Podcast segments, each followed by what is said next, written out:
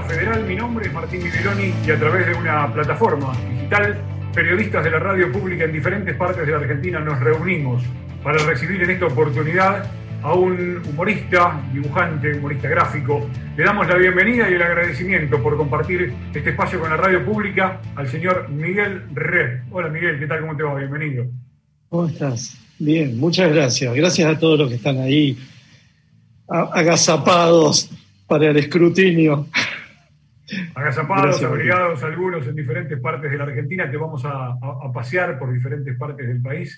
Vamos a charlar durante este ratito que nos regalás a nosotros que te estamos viendo y a todos los oyentes que te están escuchando a través de las 49 emisoras de Radio Nacional en todo el país, a quienes también nos están siguiendo a través del canal de Facebook de Radio Nacional.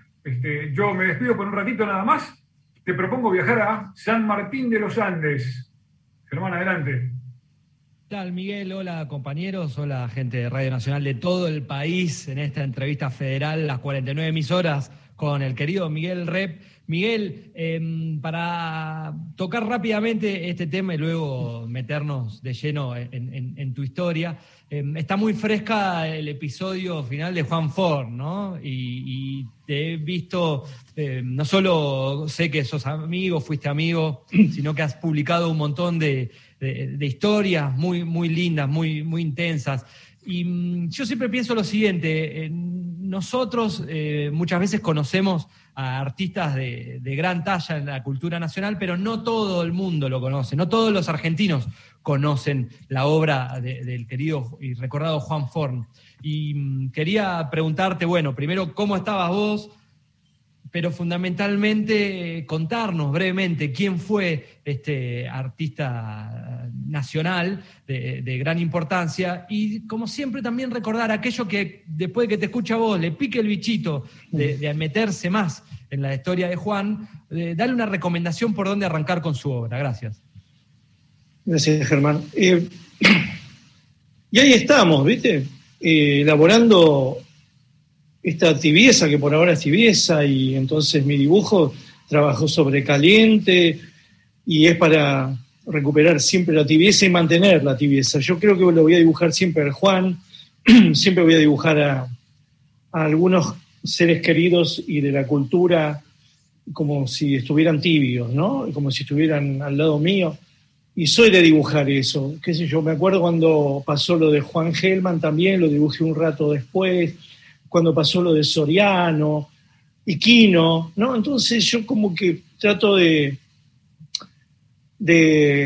postergar esa despedida y ese duelo, recordando con la gente momentos muy vitales, ¿no? Y por supuesto melancólicos pero humorísticos también, ¿eh? Yo creo que mi aporte en este caso para hacer el duelo es también el acercamiento humorístico, que no es otra cosa que un acercamiento humanístico, y cuando lo he conocido tanto, y en este caso hemos sido muy amigos, hace 15 días yo estaba en la casa de él en Mar de las Pampas, así que el desenlace fue sorpresivo, como no son otros quizás, ¿no?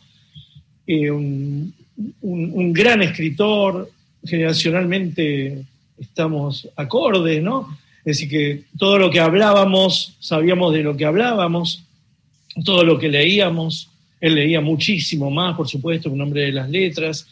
Y sobre todo yo creo que lo que hay que invitar a la gente es que entre por la faceta más simple, más amena y más popular, que son los viernes, ¿no?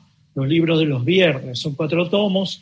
Ahora él va a publicar un libro que cerró justito en esos días que lo vi, un libro que se llama Yo recordaré por ustedes, que es un libro que envasa estas contratapas de los viernes, pero de una manera mejor editada. Y yo creo que ese es un gran legado. Lo que iba a ser un puntapié inicial para una nueva etapa de la carrera de Juan va a terminar siendo un legado que es, netamente yo creo que es el puntapié para un crecimiento de su figura dentro de lo que es lo popular y también el marco de las letras. Juan era un gran escritor, un súper gran lector, y encima era un tipo que todo el tiempo estaba deseando que vos leas, ¿no? Que estaba invitando a la gente que lea y estaba curando otros libros. Con sus talleres, con su trabajo de edición, siempre estaba curando libros de otros autores y autoras para que los libros sean mejores, ¿no? Un tipo, bueno, generoso. ¿Qué vamos a decir ahora? Está fresquito, está tibio. Gracias, Juan. Gracias, Miguel. Miguel, buenas noches, buenas tardes. Aquí Saúl Jercovici de LU4 Nacional Patagonia de Comodoro Rivadavia. ¿Cómo estás? Gracias por esta oportunidad. Hola, Saúl. Arrancamos con gente importante que está tibia, como vos decís, y alguna va a quedar caliente para siempre, porque yo quiero preguntarte por Diego Armando Maradona. Varias veces has hablado, has escrito y obviamente has dibujado de Diego. ¿Cómo fue? Compusiste el dibujo de despedida, que luego también se superpone con el homenaje al gol de los ingleses, que vos no recordás el gol del siglo, sino el otro. Pero ¿cómo te pegó? ¿Cómo sigue siendo esto? ¿Y cómo lo considerás a Maradona, que para varios no solamente fue el mejor futbolista de todos los tiempos, sino un gran artista como vos?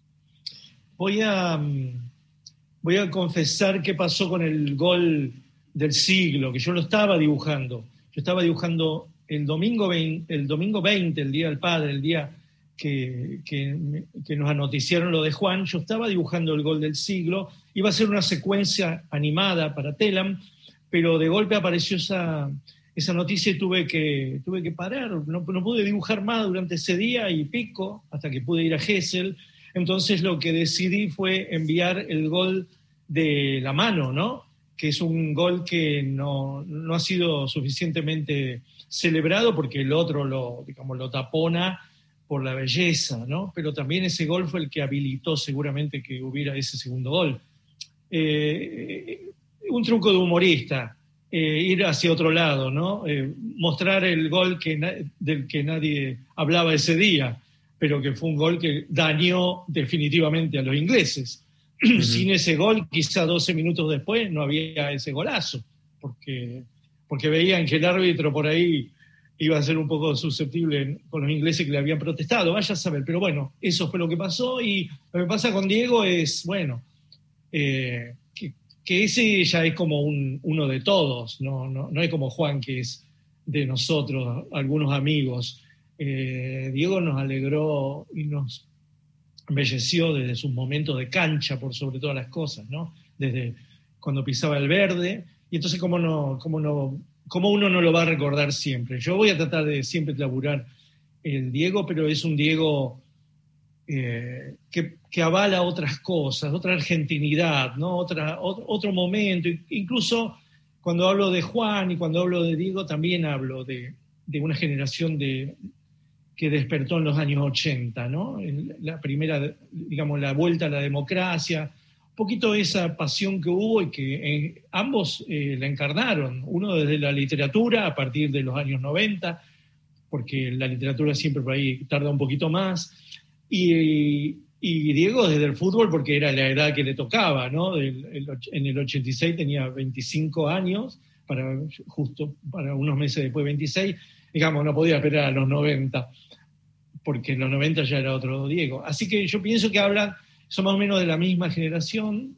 Juan es del 59, Diego del 60, y hablan de una manera de ver la Argentina, de esperanzar la Argentina, que después devino en esto que somos ahora, ¿no? No solo como país, sino también como mundo, y no solo por la pandemia. Hablo también de las ideologías reinantes, de los cambios tecnológicos, y eso ha hecho que el mundo de Diego, un mundo apasionado, pasional, de otras místicas, otras pasiones místicas, otro poner el cuerpo, haya sido de alguna manera jubilado por la frialdad de las nuevas tecnologías, ¿no? Y de la concentración de la riqueza en el caso de la FIFA, en el caso del fútbol. Gracias, Miguel. Gracias. Miguel, saludarte. Mi nombre es Estefanía Gorena, yo soy de Radio Nacional La Quiaca, así que pasamos de la Patagonia directo al extremo norte de nuestro país. Un gusto poder representar a todo el equipo de Radio Nacional y también saludo a todos los compañeros de la radio pública. Bueno, en esta oportunidad quisiera ir a otro continente, quizá con esta pregunta, y sé que en el año 1985 tuvo un reconocimiento en un concurso en Tokio, Excellence Prize, y bueno, con respecto a esto también me llama un poco la atención, no es de ahora, sino que hace tiempo que está de moda en la juventud el manga, ¿no? ¿Qué análisis puede realizar de la estética del manga de Japón? Estefanía, ¿dónde me llevaste? Me llevaste a... No son las antípodas, porque una cosa que hablamos con Juan Forn era que las antípodas de Rusia, ¿sabes? Si uno cava, acá en la UNSAM, en la Universidad de San Martín, en el conurbano bonaerense, había un proyecto de deslizar un agujero hasta las antípodas y daba a un pueblo de Rusia. Increíble, siempre decía que es Japón. Bueno, el caso de mi contacto con Japón es nulo, ni siquiera he ido a Japón. Obtuve 2 medallitas ahí en 2 premios de Japón, pero mandé por correo, me mandaron la medalla, no sé ni siquiera si eran yenes, ya no recuerdo, porque hace muchos Migueles que me pasó eso, ¿viste? Pero claro, no tengo contacto con el manga, todo va a terminar sucediendo, el manga está influenciando muchísimo en las nuevas generaciones de dibujantes argentinos, y no tan nuevas, digamos que la globalización hace que todo se criollice, ¿no? Así que, así como los japoneses se han vuelto occidentales por la derrota con Estados Unidos, con Occidente, ellos también nos mandan nuevos lenguajes que tienen que ver con la historieta y con el cine, ¿no?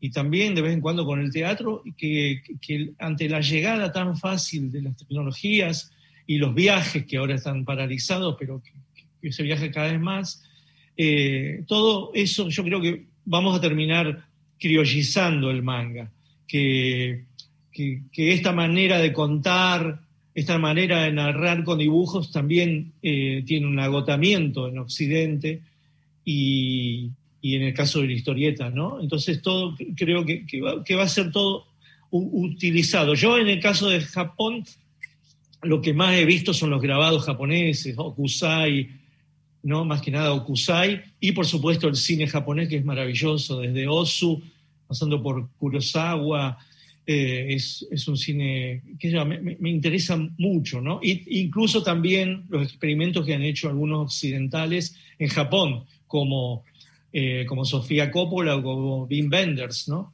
Es un mundo que me lo debo, Japón me lo debo.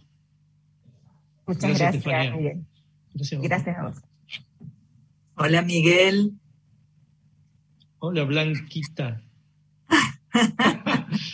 Yo dije, cuando vea María Blanca, ¿será que se va a entender que soy la Blanqui nomás?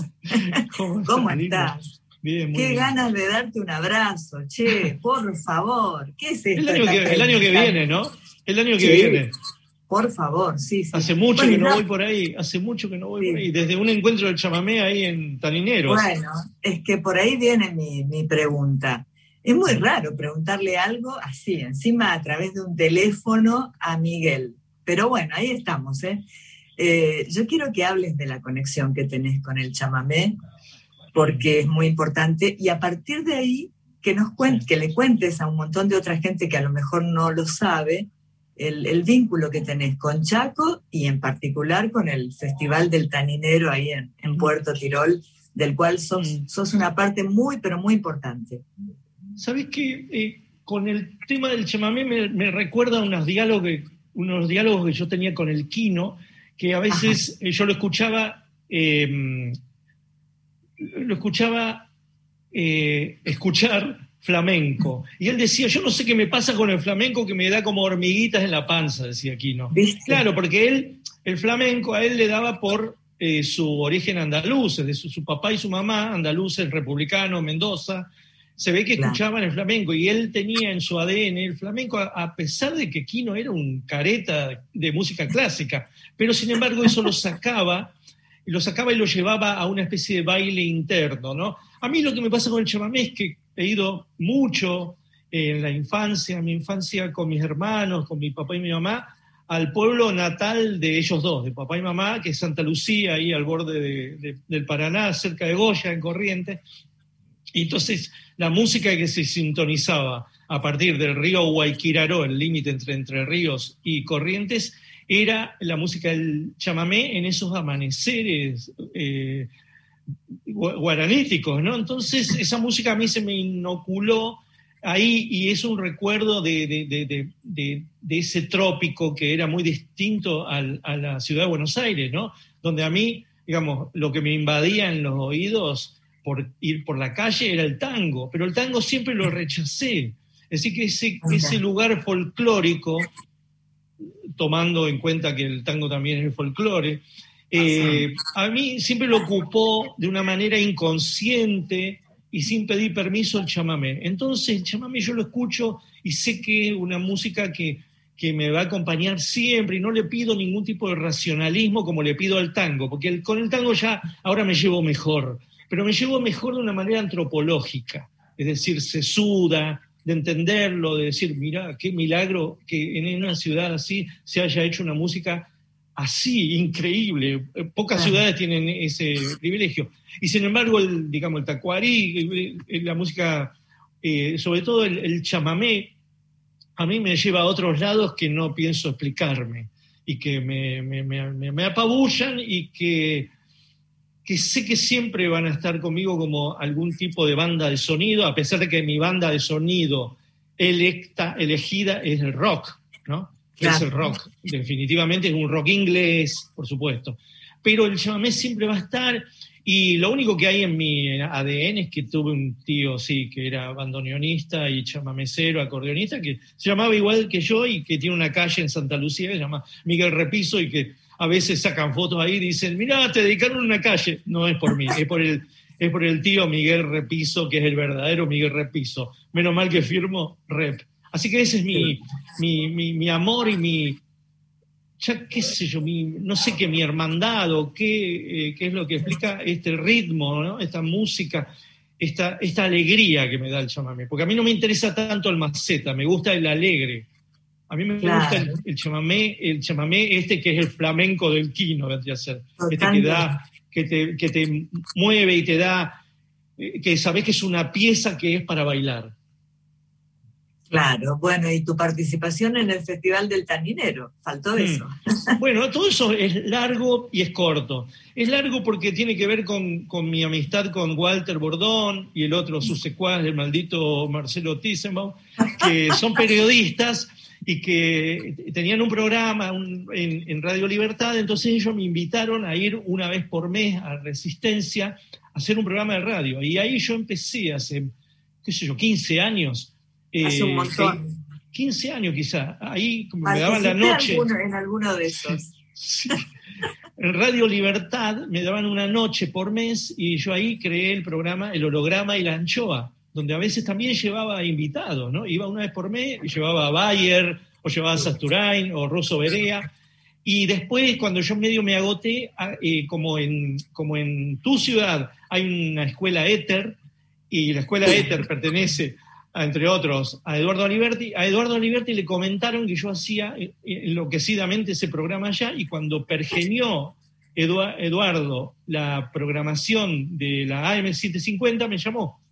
Me dijo, che, sé que vos estás en asesor allá, porque no sé más. Bueno, entonces Walter Bordón me quedó como una herencia de todo ese tránsito radial, y Walter Bordón es el hacedor de Puerto Tirol, digamos, del chamamé, del Festival Chamamé. Entonces yo le hago la ficha, le hago la gráfica, acompaño en las animaciones que hay cuando hay músicos, digamos, la animación atrás. Así que, digamos, naturalmente, cuando hay presencial yo voy, me paso ahí la noche viendo cómo la gente disfruta el chamamé, y a mí me hace mucho bien en ese... Y además dibujás siempre el afiche de cada año.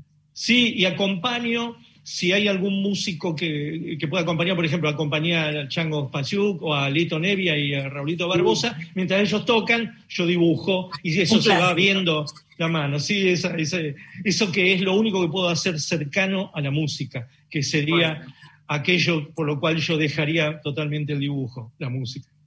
Totalmente, bueno, y encima con un vaso de vino tinto ahí para diluir. Un vaso es poco. Bueno, un abrazo fuerte, fuerte, que te quiero y te queremos mucho por acá. Ya lo sabes.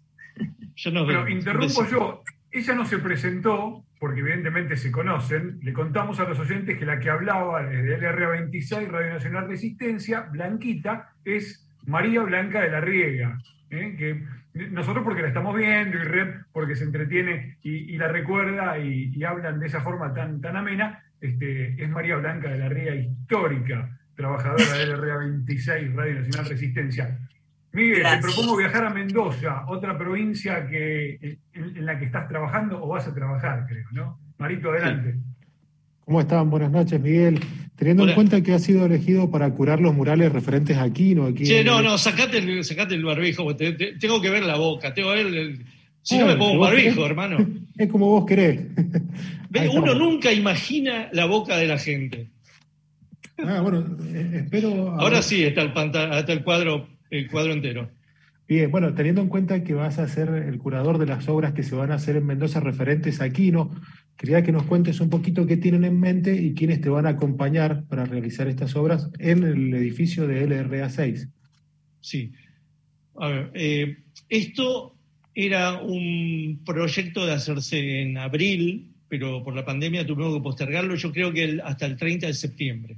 El 30 de septiembre se supone que vamos a viajar y los artistas locales vamos a hacer 4 murales para la naciente rebautizada Radio Nacional en Mendoza que se va a llamar Quino. Entonces vamos a hacer una muestra del Quino que yo de una manera curatorial, comisarial, quise que fuera el Quino de Mendoza y no el Quino universal que todos conocen, sino el Quino de su formación, el Quino joven, el Quino niño.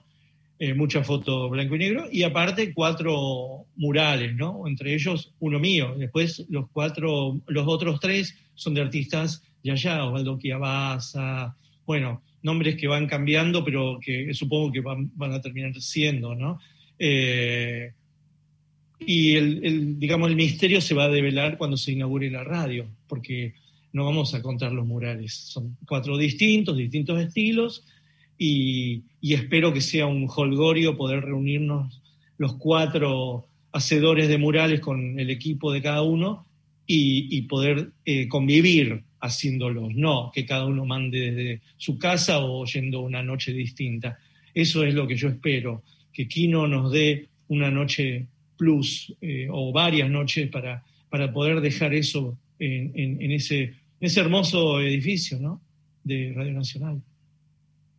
Quino. Perfecto, te esperamos por acá. Muchas gracias. Sí. Vale. Gracias. Hola, buenas tardes, buenas noches en realidad ya, porque bueno, estamos en invierno. Habla Mónica Rojas de LRA20 Radio Nacional Las Lomitas. ¿Cómo anda? Hola, Mónica. Muy bien, usted hablaba de las bocas, de ver las sonrisas, pero antes que nada voy a preguntarle en qué se ha inspirado para realizar esos dibujos tan lindos, ¿no? Y llevar el humor también y el conocimiento a las personas que por allí tenemos la posibilidad de ver el arte que usted deja en los dibujos, ¿no?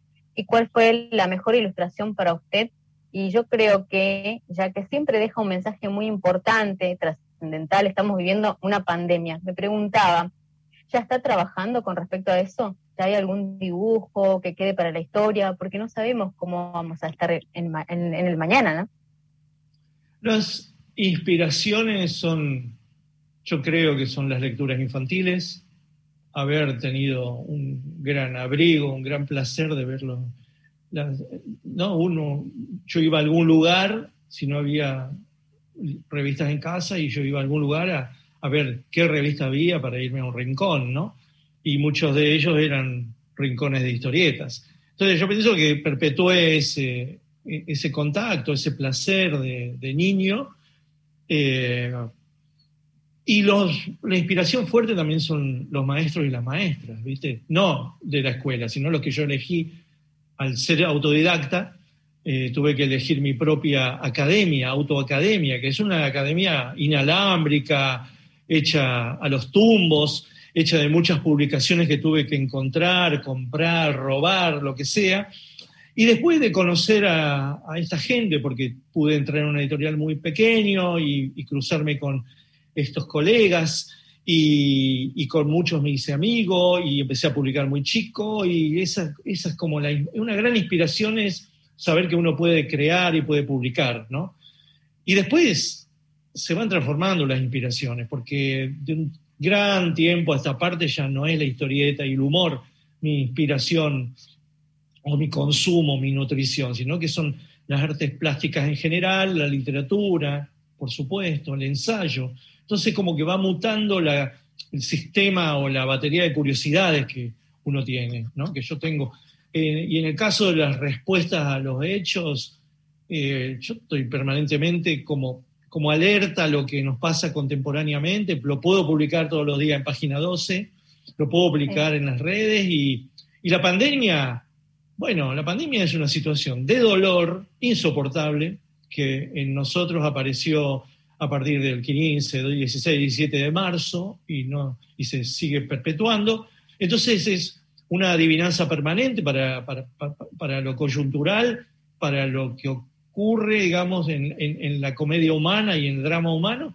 Y yo acompaño con humor, un humor triste, un humor agridulce, ¿no? Un humor festivo, porque esto es realmente un periodo espantoso de nuestras existencias. Ya se está llevando mucha gente, y encima todos tenemos algunos conocidos, ¿no? Es decir, que no es a la pandemia que ocurre en todas partes, pero acá no te toca o te toca de lejos. No, te toca en tu barrio, te toca en tu edificio, te toca en todas partes. Entonces, y también le toca a Japón, y también le toca a Suecia. Es una cosa extrañísima. Entonces, también veo que como un sistema de mamushkas. La creatividad ahora con este tema es, la mamushka grande sería el mundo, la más pequeña es el continente, después Latinoamérica, después el país, después la ciudad, después el barrio, después la casa, después el drama personal.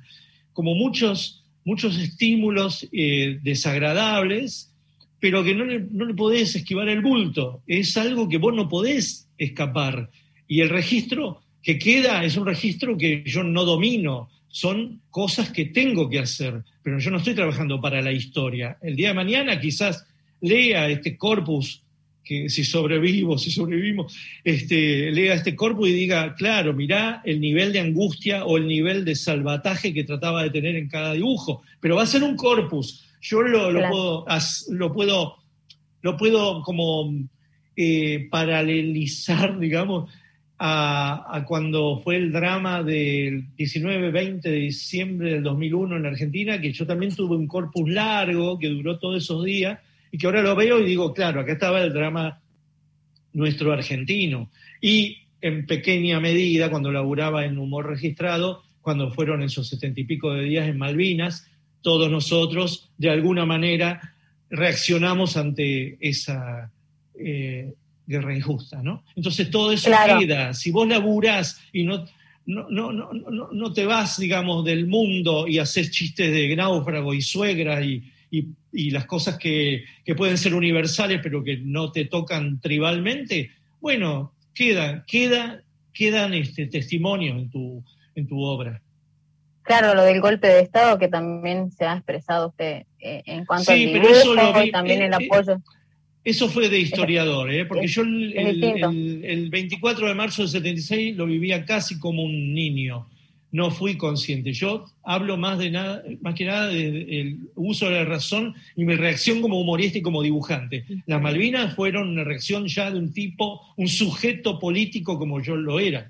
A partir de ahí soy un sujeto político, aparte de un sujeto creativo, un delirante, un amante de las artes, un lo que sea, pero también, por sobre todas las cosas, un sujeto político, y a eso en el humor político, en el humor gráfico, esto se lo debemos más que nada al legado de Quino. Muchas gracias, muy amable. Gracias. Hola Miguel, mucho gusto. Mi nombre es Jimena Arnolfi, te saludo desde Gualeguaychú. Hola Jimena. Bueno, en sintonía con lo que venías contando, seguramente acordemos que el humor siempre está expresando una idea política. La pregunta siempre es si vamos a incomodar al opresor o al oprimido, y tu trabajo presenta una búsqueda clara en este sentido, Vos dijiste alguna vez que el arte es el verdadero narrador de la historia humana, y me resulta interesante que nos puedas compartir tu mirada sobre estos temas, el humor, la historia, la política, y cuál dirías que es tu manera artística de abordar la política y la historia. Para mí el tema de la política en mis laburos es un tema que no puedo escaparle porque es uno de los temas de mi vida. Yo no sé cómo hacen los humoristas no politizados o que no han mostrado por lo menos su ideología, que los hay muchos, como también los hay los que han mostrado su ideología, ¿no? Pero para mí una manera de honestidad creativa, no sé si honestidad es la palabra, pero es una manera de comunicarme con los que me puedan llegar a seguir y con los que me puedan llegar a no seguir y que puedan llegar a ser potenciales enemigos también, es que sepan claramente dónde yo me paro, ¿viste? Esto que vos decías, el opresor, el oprimido, yo, por ahí son palabras más para la generación de los 60, ¿viste? Pero yo lo veo más que nada como que estoy parado estéticamente del lado del perdedor, y eso no significa solamente el opresor y el oprimido. El perdedor y los ganadores. Hay una cultura del ganador que nos hace pelota y que nos transforma en perdedores permanentes. Y yo nací perdedor, qué sé yo, mi origen es re perdedor, por más que ahora yo viva de lo que quiero, viva cómodamente de lo que quiero, me expreso, la verdad, pareciera un ganador. Yo realmente creo que el humorista, el artista tiene que estar siempre del lado de la pérdida, del perdedor y no del ganador, porque eso es una frivolidad que le corresponde a otros. Y la profundidad y el saber que te da, la sabiduría que te pueda llegar a dar en el arte, el saber que vinimos a este mundo para perder, porque lo que vamos es a perder la vida, precisamente. Ganaremos cosas coyunturales, pero en definitiva somos humanos y sabemos que existencialmente vamos hacia la pérdida y vamos perdiendo cosas en el camino. Entonces ya es una postura, ¿no? Y si analizás la historia del arte, te vas a dar cuenta que los grandes y las grandes artistas siempre han estado en ese lado, por más que hayan sido bancadas por las cortes, o hayan sido bancadas por el papado, o hayan sido bancadas por la Ford, o lo que sea, siempre hay un costado de rebeldía en los artistas y las artistas. Eso es lo que te podría decir, que el arte es la manera de contar la historia, que no la cuenta la historia oficial, que no la historia, por ahí no la cuentan la historia de las batallas, la historia del poder, sino que el arte te cuenta como el inconsciente del humano, y muchas veces te cuenta mucho más las meninas que toda la historia que se hizo sobre la corte, ¿no? Borbona en España, que es una historia de vencedores. Entonces vos podés encontrar en la pintura, en la poesía, en la literatura, esas muescas que el poder no quiso mostrar. Pero es verdad que no estamos preparados para la historia del arte porque no nos forman. Estamos más preparados para la historia universal esta, que es patrimonio de los historiadores y del poder, y a veces también del revisionismo, ¿no?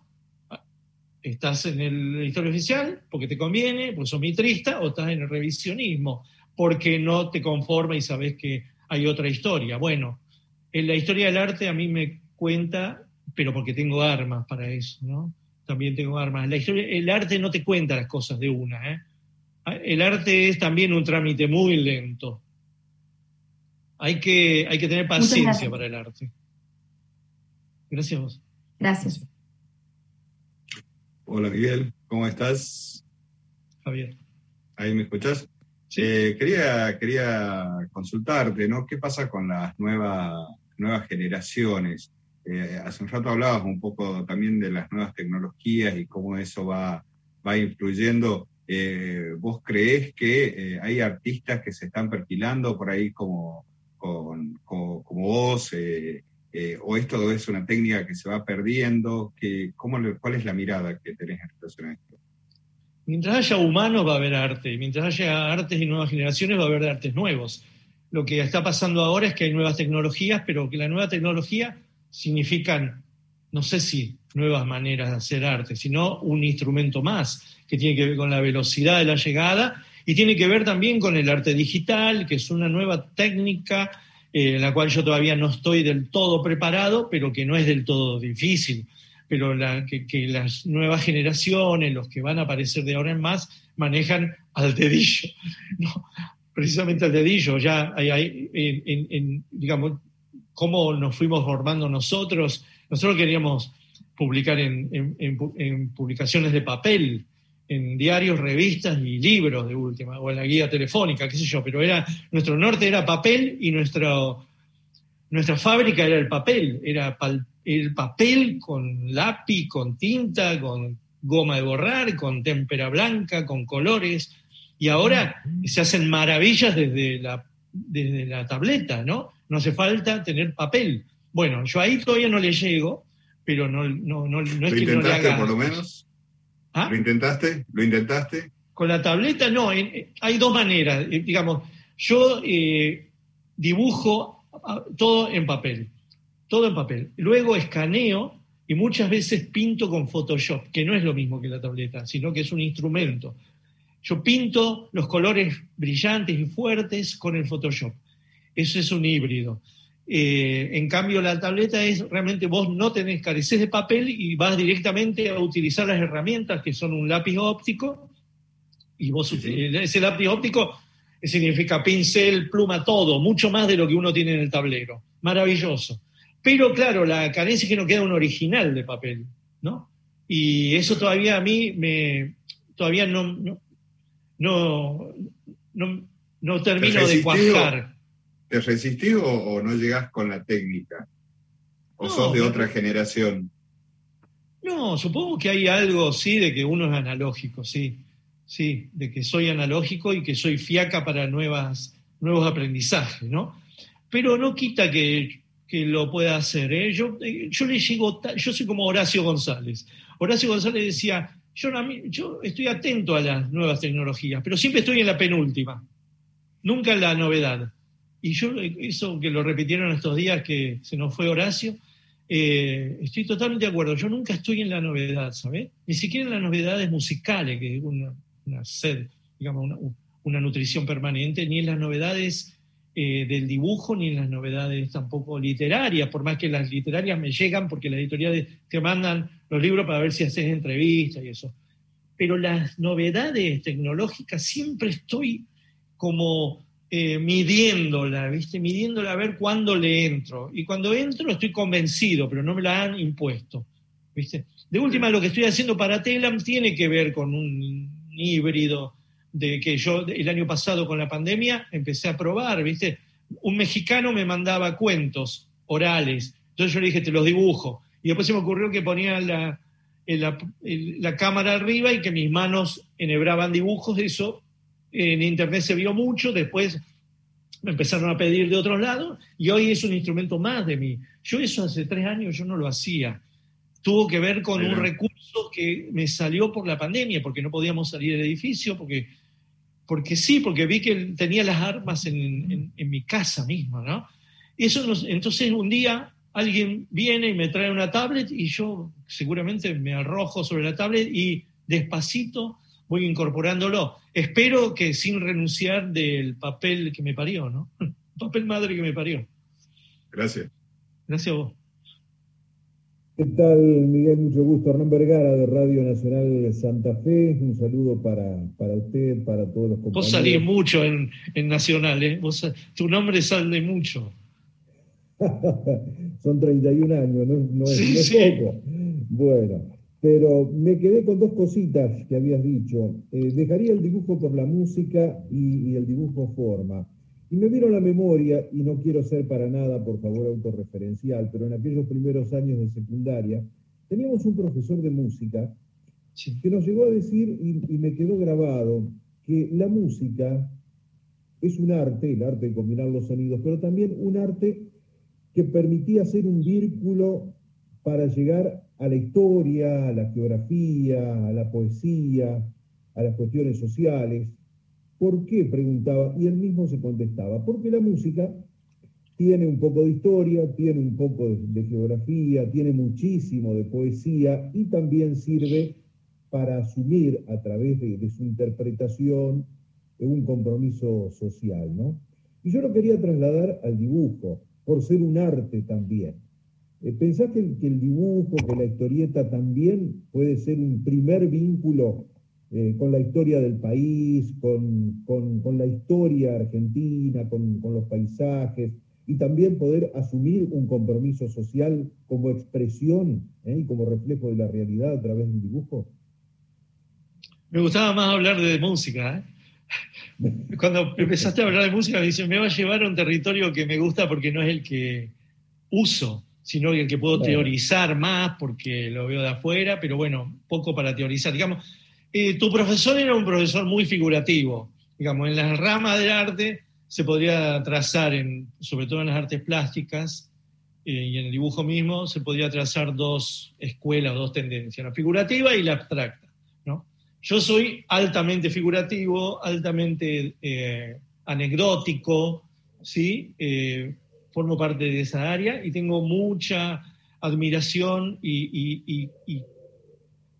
digamos que amaría terminar siendo abstracto, porque es la antípoda, nuevamente la palabra, ¿no? No tener anécdota, no contar nada que pueda llegar a ser adivinable, sino que como es la libertad absoluta.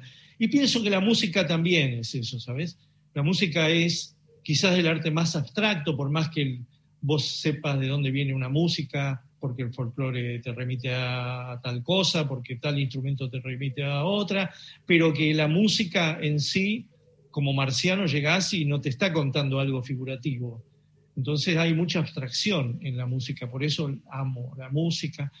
Y con respecto a esto que contás, hay de todo en las artes gráficas y en las artes visuales. Hay quien asume un compromiso dentro de lo figurativo, ¿eh? Porque estamos ahora sí, solamente de lo figurativo.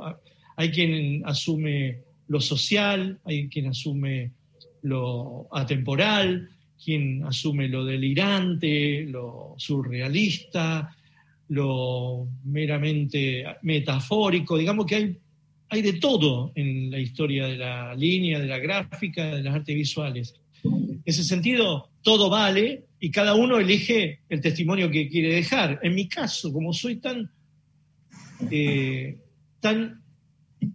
entregado en mi laburo, yo siempre he sido muy intimista, ¿viste? Siempre como que siempre le escapé a lo profesional y siempre quise que la gente supiera los estados de ánimo, que incluso los laboratorios sociales, si yo podía traducirlo de alguna manera metafórica, ¿no? Hay un compromiso social en mí, pero también hay un compromiso con las aventuras de dibujo distinto, vanguardista, rompedor, que no sea tan explícito, ¿no? Hice tantos laburos y hago tantos laburos distintos que muchas veces agarro laburos muy didácticos. Si yo acompaño a Raúl Zaffaroni en un libro sobre criminología cautelar, yo soy didáctico ahí. Si yo le ilustro las tapas a Adrián Paenza, yo soy didáctico ahí. Ahora, si hago una historia que me piden de Dublín sobre mis paraísos perdidos, bueno, yo ahí puedo aventurarme a ser libre y no tener un tiempo específico, poder revisar caprichosamente mi acuarela, ¿no? mi batería de armas, de recursos, vendría a ser, ¿no? Y ahí como que hay laburos urgentes que muchas veces son coyunturales y son sociales. Hay laburos didácticos donde sos ampliamente figurativo y didáctico. O sea, si estoy contando una fake news sobre Colón en Telam, bueno, soy didáctico, me pongo al servicio de esa historia. Ahora, si cuento algo que tiene que ver con un monstruo que imagino que salió en Corrientes, que no tiene que ver con las leyendas guaraníticas, sino que es uno nuevo, y bueno, ahí es mi mundo el que prima, y ya no es mi compromiso social. Por supuesto que a la larga todo tiene una ideología, aún lo delirante, pero eso yo no lo puedo leer porque estoy embarcado en este barco, ¿viste? Que soy yo y que es un despelote para mí. Gracias, ¿eh? Gracias. Gracias. Hola Miguel, aquí Victoria Arismendi de Radio Nacional Córdoba, ¿cómo te va? Victoria. Miguel, un gusto. Yo te voy a llevar un poco a la emotividad. El 30 de septiembre, cuando falleció Quino, yo soy productora en la radio y te envié un mensaje para entrevistarte y vos me respondiste con dos palabras que para mí resumieron todo, que fue solo dibujaré. Y con eso, por lo menos yo entendí el amor por él y el amor por el arte, ¿no? Por el dibujo y todo lo que te ha enseñado. Yo imagino que él, siendo tu maestro y todo lo que significó para vos, estará presente siempre en tu vida, pero me gustaría saber si, ¿dónde lo ves en tus dibujos? ¿Qué te dejó a la hora de dibujar? Y si de alguna manera sentís que te comunicás con él o que te ayuda a través del dibujo. Sí. Pienso que lo voy a llevar conmigo siempre, ¿eh? Siempre, como una especie de, ¿viste? Como Isidoro que llevaba un diablito y un angelito a los costados. Bueno, ahí hay varios en mí, hay varios y varias, ¿eh? Yo, si hago un día un libro de agradecimiento, creo que todas las páginas van a estar tapizadas de agradecimientos a gente que ha pasado y he buscado y he encontrado en la vida, y que son profesionales y no profesionales, son no sé, de la vida que me ha tocado en suerte, ¿no? Gente que tuve suerte de que me han acompañado o me han enseñado, hemos intercambiado, hemos jugado, qué sé yo, y que realmente que es como gente de luz, gente luminosa, ¿viste? Cuando hablamos de Quino, cuando hablamos de Juan Forn, de Horacio González, de Diego... estamos hablando de luces, ¿no? Cuando hablamos de Clarice Lispector, cuando hablamos de María Elena Walsh, estamos hablando de luces que te alumbran y que te permiten incluso ver tu sombra, porque sin luz no hay sombra. Entonces, cuando vos ves la sombra que proyectás, vos ves si esa sombra se corresponde a esa luz que te tira Aquino, ¿no? Y yo no encuentro como... deudas pagadas con Quino, encuentro deudas, y las deudas que él ni siquiera sabe que me otorgó, digamos, ¿no? Porque él nunca quiso ser maestro de nadie, yo lo elegí y después tuve la suerte de la amistad. Claro. Y en la amistad él se ha dado cuenta de mis de mis adhesiones y los legados que él cumplió en mí. Pero él me decía, y eso está en un prólogo de mi libro que él escribió, que él no encontraba en mi dibujo, en mi laburo en general, deudas con los maestros que a él a su generación lo habían maestrizado, como que yo venía de otro lado. Pero él no sabe lo que yo lo he estudiado a él. Yo lo he estudiado tanto que hoy puedo hablar... Puedo dar talleres, puedo dar conferencias sobre Quino, con ejemplos así, pero permanentes, porque aparte enhebré su historia, digamos, para mí siempre hablar de artistas es el contexto, ¿no? Es muy importante el contexto, no se puede hablar sin el contexto. Yo te puedo hablar mucho de Picasso porque le sé el contexto, y le sé no solo la vida, sino su devenir sociopolítico, sus andanzas en general, ¿no? Y de aquellos y aquellas artistas que no me conmueven, por ahí no les sé tanto el contexto. Esa es mi manera de sentirme acompañado por esta gente eterna, ¿viste? Que es eso, que es luz. Y después hay muchas otras luces en otras artes, ¿no? Muchísimas. Y podemos hablar solo de eso. Solo me gustaría hablar de eso y no de mí. Totalmente. Muchas gracias. Gracias a vos. Miguel Rep, con él hemos estado charlando a lo largo de esta hora, es increíble. Miguel, un comentario te voy a hacer y te voy a dar unos minutos para una reflexión final. El comentario que me llama mucho la atención, no es fácil, nosotros hemos, a lo largo de este año y pico que llevamos de pandemia, y a través de este ciclo de entrevista federal, conversado con mucha gente. No es fácil encontrar, o no es común encontrar a alguien que esté pensando en que va a escribir o en que podría escribir un libro para agradecerle a toda la gente con la que se cruzó en su vida. Es una frase fabulosa que me permite robarte y guardarme en un cuadrito. ¿Pero no les pasa a ustedes que tienen un montón de gente que agradecer y no hace falta que se hayan ido de la vida?